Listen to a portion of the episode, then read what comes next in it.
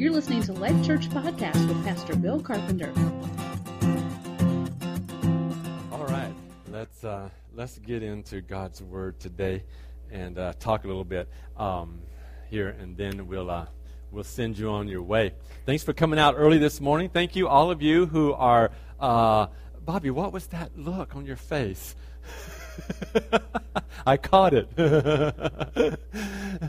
All of you who are back in town and you're visiting, we love you so much. And I'm going to just take a minute here to pray and prophesy to you that God is sending you back to Sioux Falls immediately, and you will all return with great joy, and you'll stay here forever until Jesus returns. Okay, so we love you, and we miss you all so much. Thank you for coming this morning and being with us. It is a joy to have you. I want to start a new series. Today is going to be a message about trees, kind of, and we're going to start a new series. So I'm going to try to introduce the new series in this message that's about trees. And you're all going, great, this is too early for him. It'll make a little bit of sense to you. This is sort of topical to introduce something that isn't topical. And we're going to go into a study, and I just want to explain to you today a little bit about how we came about deciding that. We're going to go into a study of the book of James, all right? We're going to spend some time in James over the next number of weeks. So get your Bible out and start reading James and studying James and memorizing scriptures in James. That little fellowship time, where you guys get around and chit-chat, and I have to call you back together 17 times, because you're all enjoying each other so much. Over the next number of weeks, that's going to be your accountability time. So you get to share a scripture every Sunday that you've memorized out of the book of James over the week. So you just get to go around and share scriptures with each other. And it's going to just be fun to do this whole thing and really get into the book of James and look at that. And so we are going to start there this morning, James 1:1 this morning. We're going to start at that place. But let me just give you a little intro here of how we came up with this idea of doing James. I've had a number of people say to me or ask me a question, and I don't know that I've ever really given them anything but a very pat answer, and that is, well, how do you come up with sermons? How do you decide what you're going to preach? And, my pat answer is, well, the Holy Spirit speaks to us, and we hear the Holy Spirit. Isn't that very spiritual, And it's true, the Holy Spirit does speak to us. And sometimes that happens in unique ways. And so Pastor Dave and I get together on Wednesdays, and we spend Wednesday together. And so the idea is that we meet here early in the morning, and then we walk the neighborhood, and we pray for some time in the neighborhood. And then we come back, and then we settle in, and we kind of pray for what God is what is on his heart for Life Church. And we then dialogue about where we're going in the sermons, and we evaluate the prior week's message and the church service, and then we plan a bit. If he's lucky, I buy him lunch. And then we come back and we do some more talking, and then late in the afternoon, I go swimming. Sometimes he will go with me. And swim for a little while, and then we come back together and we finish the day off. So that's that's staff day. That's how we spend our day. And so we were talking and we were discussing this whole thing of sermons. And he said to me, I think we need to do something that talks about maturity and really just being grounded and some basic, good stuff. And I said, yeah, I think that's right where God wants us to be. And I'm thinking that we need to do a book of the Bible. I've really been sensing that would be a good thing for us to do in Life Church. We don't do a lot of that. And I'd like to do a book. And he was like, well, what are you thinking? And I think he thought I was thinking like Revelation or Isaiah or, Ezekiel or something. And I said, James. Just a good little book, and it's just packed full of wisdom and maturity and some real challenges. And I'd love to just dig through James for a little while as a whole group in the church. And he goes, I love it. I think that's a great idea.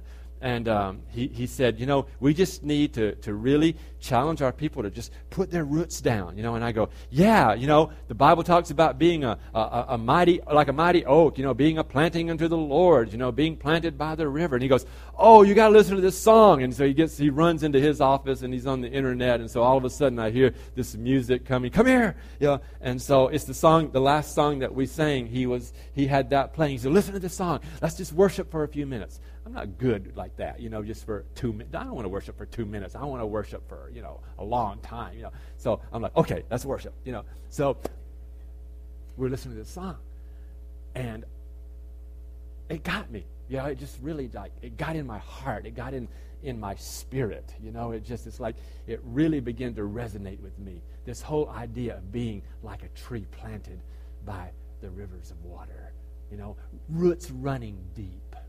Not fading out, you know.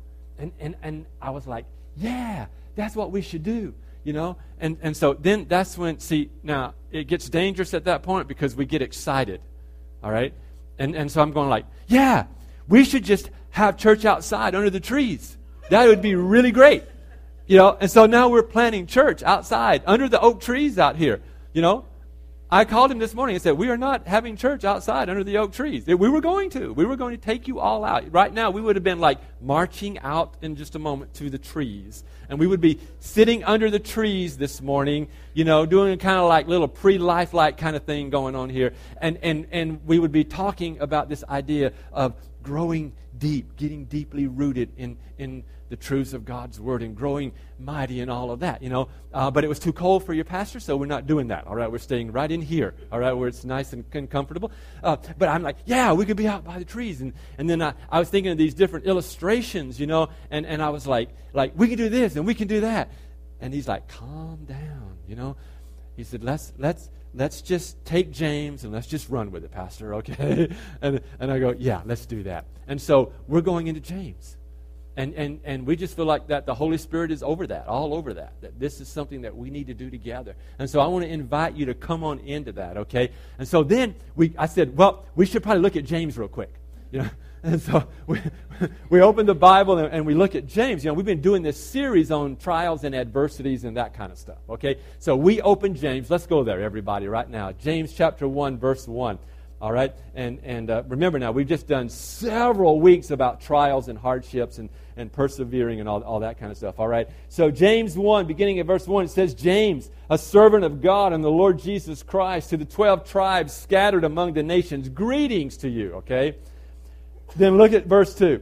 Consider it pure joy, my brothers and sisters, whenever you face trials of many kinds, because you know that the testing of your faith produces perseverance. Let perseverance finish its work so that you may be mature and complete, not lacking anything. And if any of you lacks wisdom, you should ask God, who gives generously to all without finding fault, and it will be given to you. All right? But when you ask, you must believe and not doubt, because the one who doubts is like a wave of the sea, blown and tossed by the wind, and that person should not expect to receive anything from the Lord. Such a person is double-minded and unstable in all they do. And so it was like, wow, that's it right there. We don't want to be people who are tossed about. We don't want to be people who are blown about by every unsound thing that comes along. But we want to be people who are mature. We want to be people who are steady, who are grounded. Our roots are going deep. You know, we're like the palms in the Hurricane Katrina. You know, they were amazed at those sable palms in Louisiana and how they withstood those unbelievable hurricane winds. And I said, it's amazing how the palm tree is created to do that. But it withstood. They stood. They stayed their ground throughout the hurricane. And there's some big storms that come along in our lives, and we talked all about that kind of stuff for several weeks now. But now we want to move to this maybe a bit more positive atmosphere of just growing deep in God. All right? Staying focused, staying solid, and staying straight. And so this is kind of the idea for the fall of the year. As we're entering into this fall, well, in my opinion, winter as of today, we are going to really try to ground ourselves in Scripture. And so we're going to get in this book of James together, and we're going to hash it out together and look at it scripture by scripture in some parts of it and sections in some parts. But I'm excited because I believe that this is good for us. I believe this is where God wants us to be. And I believe that when we finish James, and we may choose another book after that to continue on in that vein of in that style of preaching, but we are going to be solid people, and we're going to be very, very, very grounded people. Let's pray. God, I've laid it out. I ask you, Holy Spirit, now to quicken in all of us this desire, this intensity, this excitement, this passion for your word and for growth. I pray, Lord, that Life Church grow now, that we become the fullness of what you have for us as a life-giving body. And I pray that these words will have impact even today, and that they will challenge us in our hearts, and that we'll leave here understanding that this is a season in which you really want to settle the body of Christ, in which you really want to anchor us deep in the truths of your word, and help us to look with searching hearts, desiring to know you better. So as we unpack your word, God, would you come? Holy Spirit, would you come? Jesus, we invite you to come. Reveal yourself to us in powerful and dynamic ways. We want to know you through encounters of the Spirit. We want to be able to see your gifts manifest and flow and bring understanding and revelation and teaching to us. We want to grow at levels that we've never grown before. Would you plant us here in this neighborhood in such a powerful way that we can weather the storms of this life in the end times, and we can stand as a testimony and a witness of your faithfulness, of your goodness, of your glory, and of your imminent return. And then you get glory and honor and praise for it. In Jesus' name, amen. Amen. Okay, let's go a little bit further, all right? We want to understand exactly what God is trying to say to the church today in many different ways. You know, the Bible says, he who has an ear, let him hear what the Spirit is saying to the church, all right? And so today's message is not just really about Life Church, but I think this is the message of the hour. This is a place that God wants His church today, and that is a place of really pressing in to some of those basic, very dynamic core truths of His Word, where we hold on, all right? We hold on, and that's the bedrock, that's the anchor, you know, that's the mooring place. We move out from that place, and that's where we return to constantly, all right? To be settled and to be grounded. And I think that's important for you and I as God's people in these last days. You know, there are warnings for the church in the end times about those who will deceive, those who will actually come and deceive the very elect of God, all right? And so there's going to be more and more deceptions that are coming forth in the end times. And we have to be people that are not only alert but astute. Astute in the sense that we know, as the Bereans did, we search the Scriptures and we know the truth of God's Word. And so I want to challenge us that we really take that position now, that we're going to really get into God's words, and we're really going to plant them inside of our heart, and it's going to change you. You can't get in God's Word deeply and internalize it and it not bring change. All right? I want you to understand that, all right? I want you to expect change. Not just a few of us, but all of us. I'm expecting God to radically shift me as a pastor. I'm expecting Him to radically shift me. Some of that is shifting me forward into new places and new things, but some of it is shifting me back to some core places that I've known. It's like I've been praying even this week, God, take me back. Not so much in the sense that like I've fallen away and you got to, you know, run get this lost boy, but take me back to some of those places where I've known you deeply and intensely. Take me back to some of those places where I've known your power and your glory. Take me back to some of those places where I've experienced your faithfulness through wonderful, miraculous signs and miracles. Take me back to that place when my confidence was so strong that I would step out in faith and do things that other people would shake their heads at. take me back to some of those kinds of places in my walk with you. Don't let me grow cold. Don't let me grow indifferent. Don't even let me be lukewarm. I don't want to straddle a fence here, God. I want to be on the one side, and that's your side.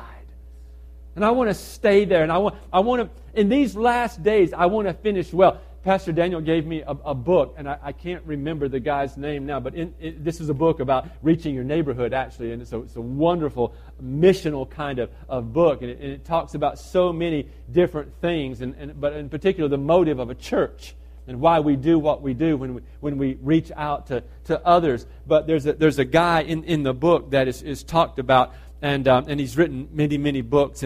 But one of the amazing things that struck me, and I'm not where that man was in a lot of different ways, and in particular age, he was about 65, I think, at this particular time. I can't remember his name right now. It's I'm losing it. But this guy that wrote the book says that it was at 65 years of age that this man began to do the greatest things he did for God. Wrote his best books. Gave his best lectures. Did his best teachings. Died in his 90s. But that season from 65 until death. Went blind. Would have people read theology and sociology and psychology to him. And then he would begin to write and share some of the deepest truths that he could pull together to bring the church into a missional identity. And I read that and I was like, God, I don't even care about what the dateline is, but from this point on, let it be said of me that this is my finest hours in the faith. And I want to challenge you that wherever you are and whatever age you are, it doesn't matter. Because see, we got to stop thinking about our age. This guy never retired. Couldn't actually wrote a defense against people retiring. Worked and served God to the very end. And I challenge you and I to no longer look at our lives in terms of when we retire or when we reach a certain age or even when we reach a certain goal. Set goals. Fulfill those goals. Honor God with perseverance and determination and diligence. Work.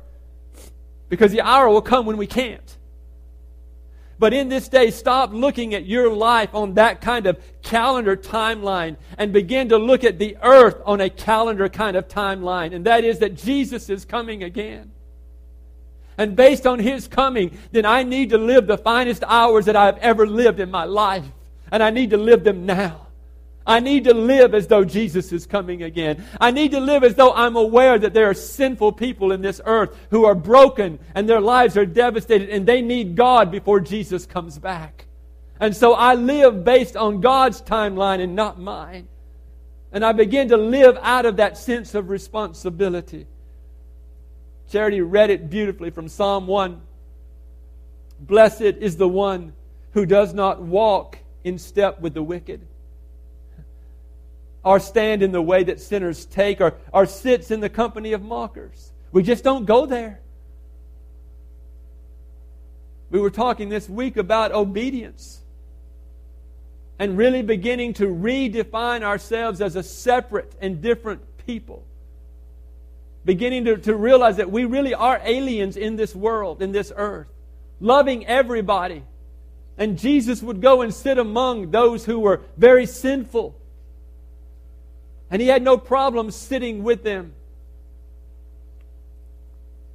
But let's know the intent of our heart and let our hearts be pure, that the reason we are going is because we understand that Jesus is coming again, and live that way. And not live compromised lives in the world, in the church, and getting it all confused and gray and mixed up. But blessed are those who delight in the law of the Lord, who meditate on it day and night. That is the person that's like a tree planted by streams of water, which yields its fruit in season, and whose leaf does not wither. Whatever they do prospers. Let me ask you just a question here. When have you been fruitful for the kingdom of God? This is not an indictment against any of you. I'm asking us, okay? I'm in this with you. We're in this together. But let's be honest. When have we experienced fruit for the kingdom of God?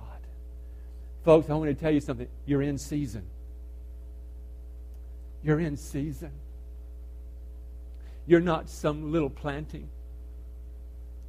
You're not some little sapling. I remember my first Arbor Day experience.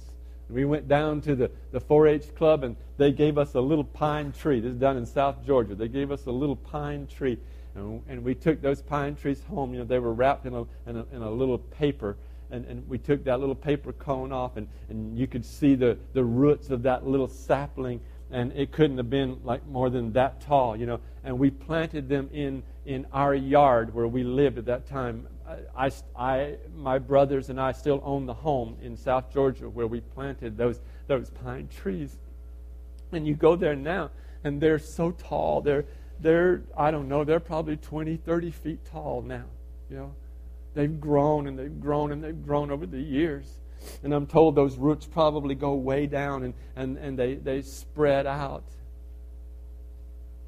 I was worried about these oak trees out here falling into the street. And Jack came by me one day and he put his hand on my shoulder and he said, "I don't think you need to worry." He said, "The roots of those trees out there are under that building and under that road and that other man's house over there." He said, "Nothing's going to pull those trees up anytime soon. They'll be all right. Don't worry about it." You know? You are mighty oaks, a planting unto the Lord. It's time for us to live out of who we are. It's time for us to live out of a place of maturity. All right, mature trees yield fruit.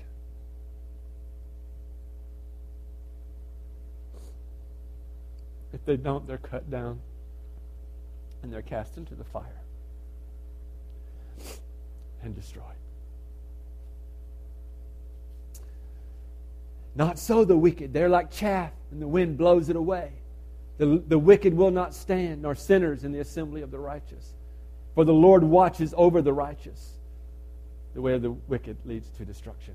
You are the righteousness of God.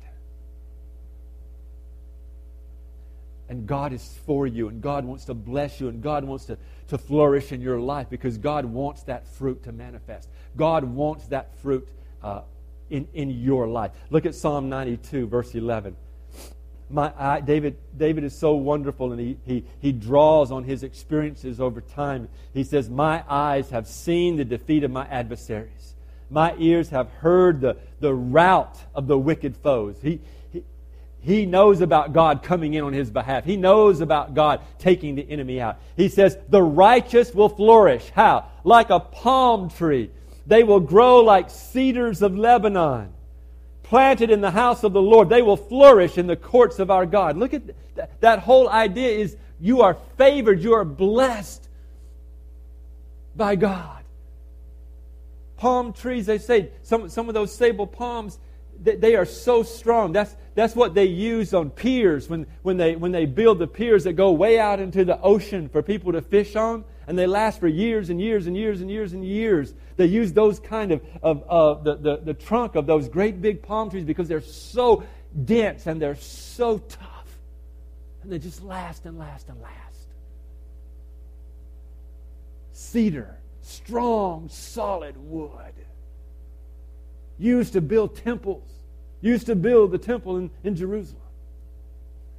What are you saying, Pastor Bill? I'm saying that the church today has become this very sort of like weak, needy, anemic body.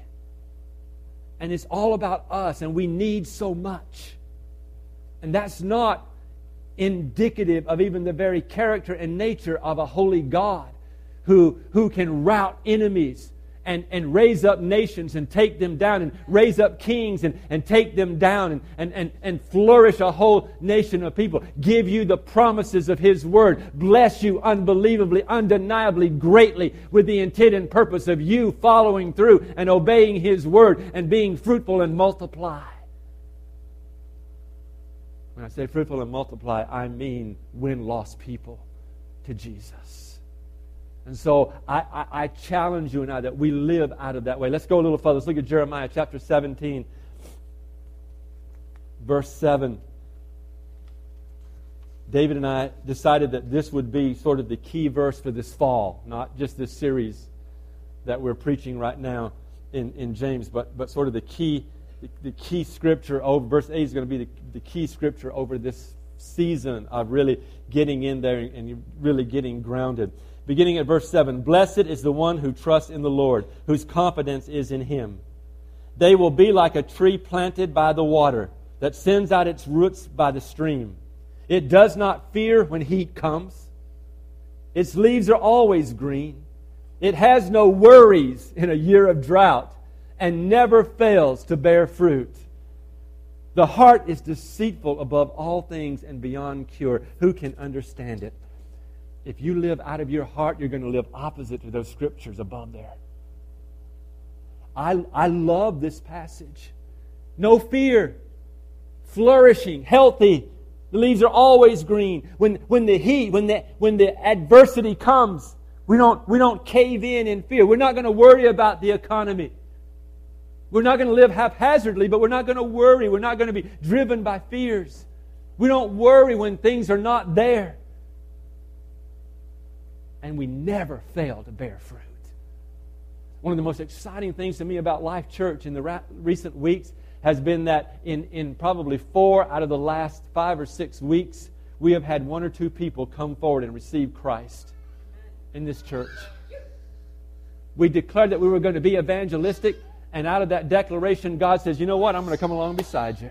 I'm going to honor your declaration. I'm going to do it." And He's been doing it. We are becoming a fruit-bearing church. And it's right here in the neighborhood where we're planted and our roots are going down. I agree. Amen. That is a wonderful, wonderful thing. It doesn't discount what we do in any other place at any other time, but we're finally doing what God has called us to do right here in such a dramatic way that it's bearing fruit. There was an article in the Argus Leader a number of years ago, and I've used this illustration before a couple of times, maybe here in a service. But there was an arborist in the paper, maybe still is there, and you can write in and ask questions, and he answers them for you, you know. And so there were some people who were very concerned because a number of their trees in their yards and in their boulevards were dying here in Sioux Falls, and they were very concerned about some type of bugs or weevils or something getting into the trees and boring into them and causing this rot to take place. And so they were asking this gentleman, what are the signs and what do we need to do? And they were describing what was going on. And he wrote back in this article in response, and he said, "You probably do not have insects that are a problem. You, in all likelihood, have a root problem. There's probably something that is blocking the roots of the trees from growing deep or growing out as they should. And the soil maybe is the wrong kind of soil. And if it is the wrong kind of soil, the roots are not able to receive the nutrients that are needed for the tree to grow healthy. And so you may need to check your root system and see if that is the problem." And then another person wrote in and said, "I have a tree that is starting to lean. What do I need to do to straighten it up?" And he said, "You may not be able to straighten your tree up. In all likelihood, you have a root problem. You may be on sandy soil, and the roots are not growing down deep enough and growing out enough. They're growing up on the top, getting the nutrients, so they're just growing out on the top. And so the tree is not stable. And so as the strong winds come, the tree moves and it leans more and more with each gust of wind through the season." Root problems. Root problems. I went into Wikipedia to see if I could find out about it. What are these root problems or whatever? And I found a paragraph. And it blew me away. Just listen to this. "Trees are similar to people. Both can withstand massive amounts of some types of damage and survive. But even small amounts of certain types of trauma can result in death. Arborists are very aware that established trees will not tolerate any appreciable disturbance of the root system. However, lay people and construction professionals are seldom cognizant of how easily a tree can be killed. The Bible says that the enemy is like a roaring lion, seeking whom he may devour. He roams about. He roams about. He's looking. He's stalking. He robs and steals and kills. There are people who can handle a lot of adversity, and they'll survive. But I'm not sure that we're aware of how delicate some people's root system is and how easy it would be to kill them. And I fear the enemy knows better than we. And that's not just outside the church, that's in-house. What's your root system like? I want to challenge you and I that we begin to understand and we begin to develop a good root system that allows us to grow into maturity, that we become the kind of tree that God would have us to be, because it's imperative that we begin to bear fruit. And the first of those fruits is righteousness. Righteousness. Matthew chapter 7, verse 16, by their fruit you will recognize them. Do people pick grapes from thorn bushes or figs from thistles? Likewise, every good tree bears good fruit, but a bad tree bears bad fruit. A good tree cannot bear bad fruit, and a bad tree cannot bear good fruit. Folks, God knows where you're at. He knows where Life Church is. It is absolutely essential that we begin to understand this, all right? Would you pass those bags out, Wendell, for me? See, here's the thing. I can talk about this all day long, but I want to try to help you to understand where we got to go with this, all right? So I went to Hy-Vee and I picked out some fine fruit, all right? And so Wendell's going to, Daniel, you want to help him pass those out?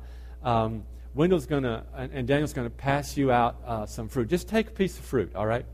And hold it in your hand for a minute, all right? I'll let you eat it in just a second, all right? Just Ryan's back there, and he is salivating, you know. Good, healthy apples. Great fruit from some of the finest trees God ever created. All right?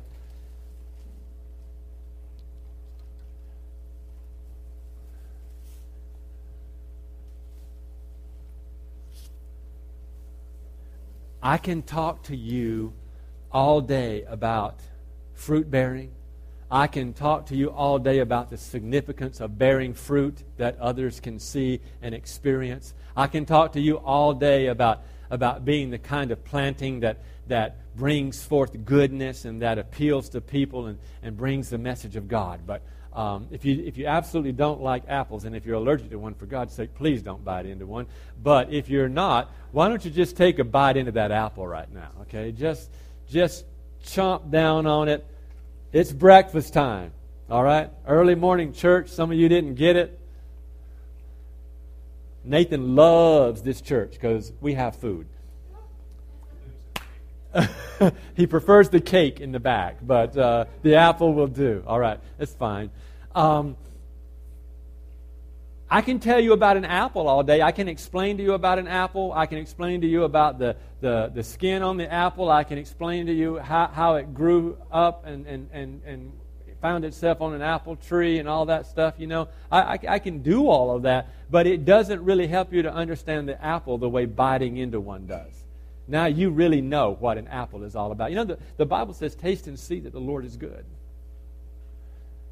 And we are to be like the Lord.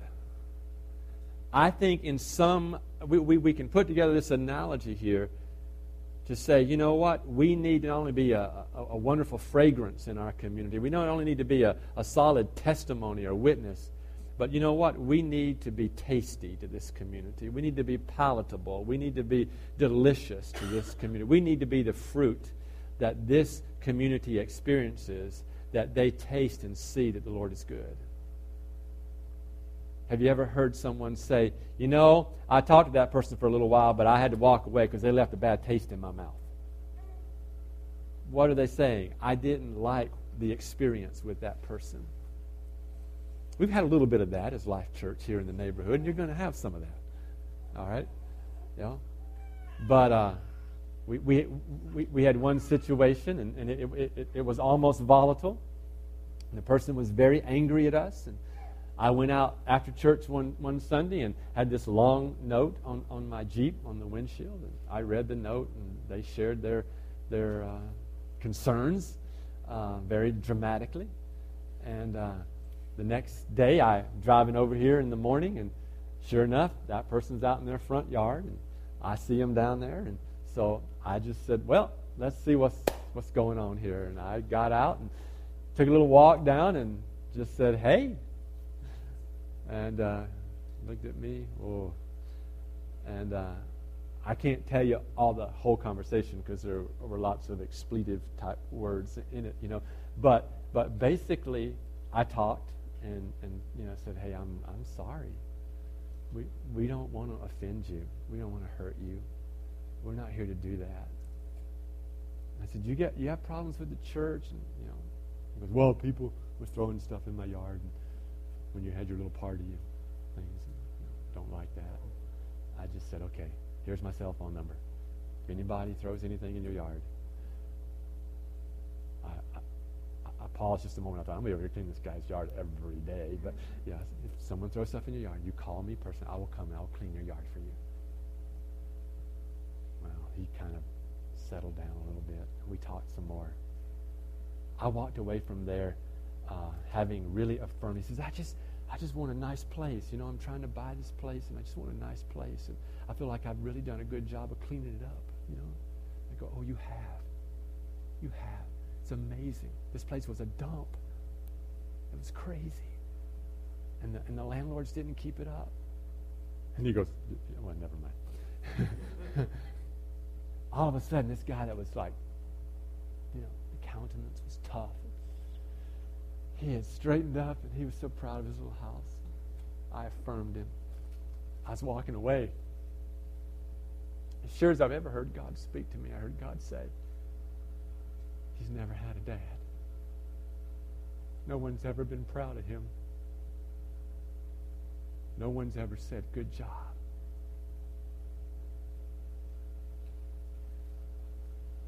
He tasted good fruit at the end.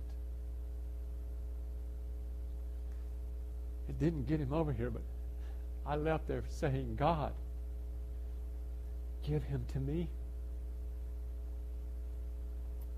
Let him be one of mine.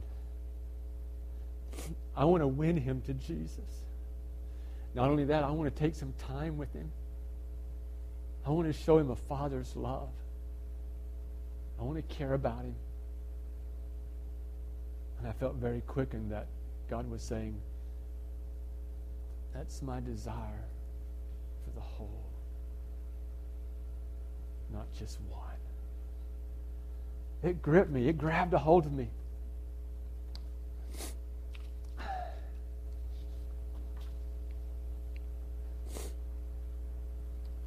It really grabbed a hold of me.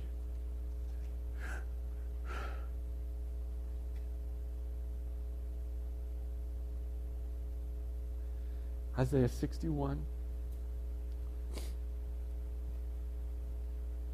speaks of what Jesus has been called to do, but it also speaks of us and what we're called to do.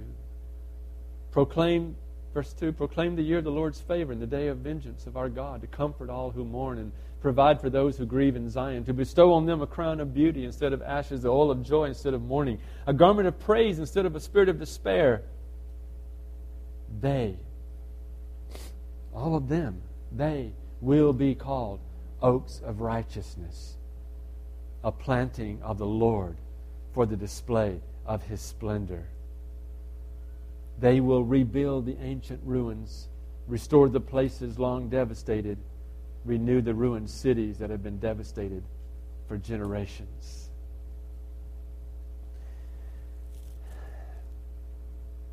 Jesus came for such as this. And His intent is that you and I fulfill that role and that responsibility that He came to fulfill in His short life on this earth. We're to do what He did and more. And not only will you be a planting of the Lord, but others will come in and they will be plantings of the Lord, and others will come in and they will be plantings of the Lord. And what will happen? Those will gather together and they will do three things. They will rebuild, they will restore, and they will renew. Rebuild those things that are ruined. Restore places that have been devastated for a long time. They will renew ruined cities. How do you renew ruined cities? You get into neighborhoods and you do restoration. You read about urban renewal. You read about inner city renewal. What do? They take an area of land and they designate it and they get in there and they clean it up and they rebuild and restore and renew at whatever expense is necessary to do that. They renovate everything. They gut stuff and they tear things down and they rebuild. We have been walking the streets of this neighborhood and we have heard people say things like, "This used to be a great neighborhood." I think it still is. And I think in their heart they believe it is too. But there are some tough things that have come into the neighborhood and encroached in the neighborhood. But it's not just this neighborhood, it's throughout the city that you'll find a lot of these things happening. But here's the challenge to you and I, that we become these people in this neighborhood who will rebuild what has been ruined by the enemy. We will restore the places that have been devastated for a long time. And we will renew what is ruined here. If you drive down the streets here, you're going to see new apartment buildings coming up. You're going to see new storefronts that have been built. It's happening in the natural. And that is a good thing. But the church was never meant to get its ideas and its starts from the world. It was meant to lead. It was meant to be the starting point. It was meant to be the place of vision and the place where God's will would come forth and manifest. The church was meant to be a prophetic testimony in the earth, to lead others, to direct, to take charge, and to move out.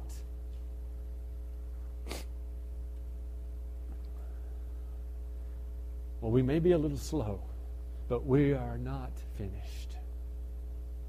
And I want to challenge you and I today in the closing of this message.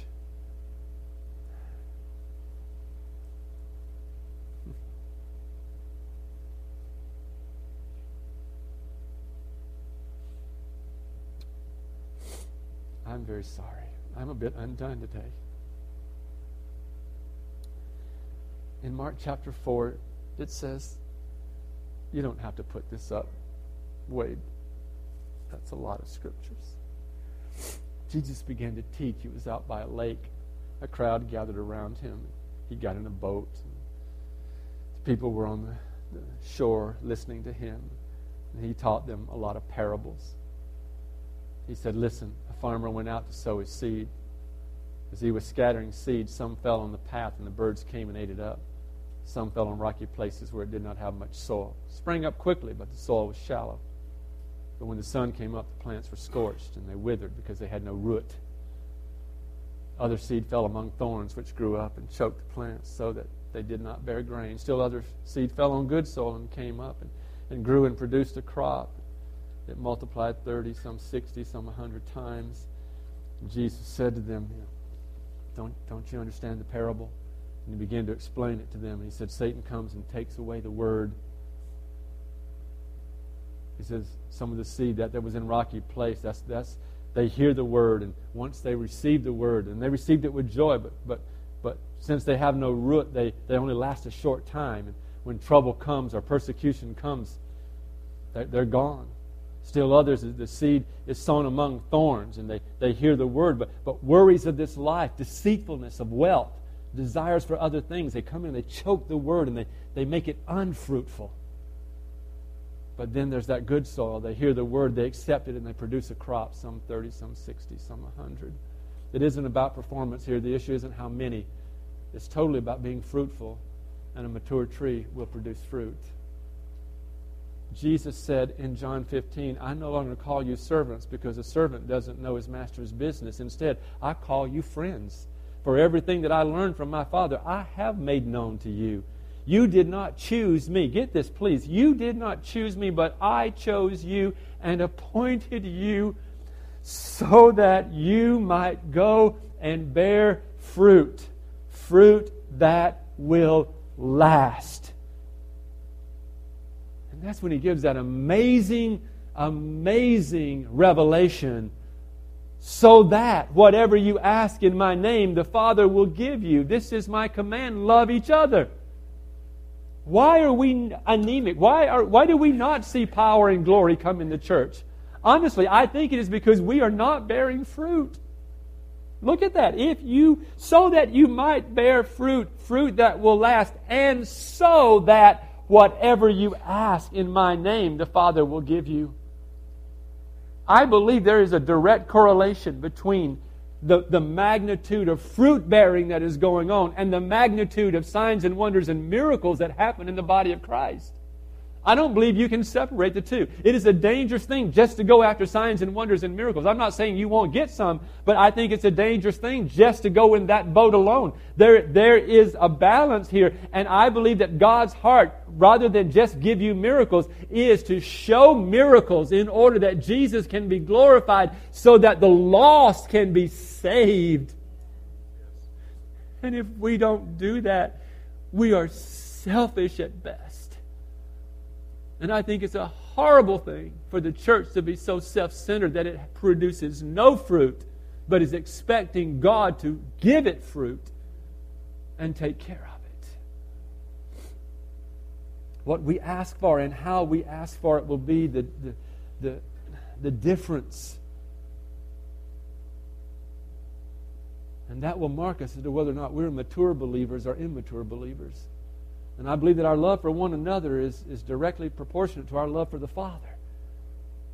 How much you love Jesus is going to be indicated by how much you love others. The command is to love others. The command is to love the Father. The command is to love others. The command is to love your neighbor. And that idea of loving your neighbor is without qualifiers, folks. It doesn't say love your neighbors that are saved. It doesn't say love your neighbors that are nice. It doesn't say love your neighbors who treat you right. It just says love your neighbor. Right where you're planted, love your neighbor. Stand with me.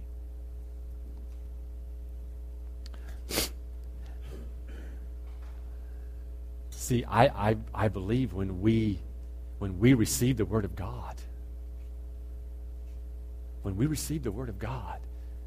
and it gets inside of us, and we begin to grow, and our roots begin to run deep.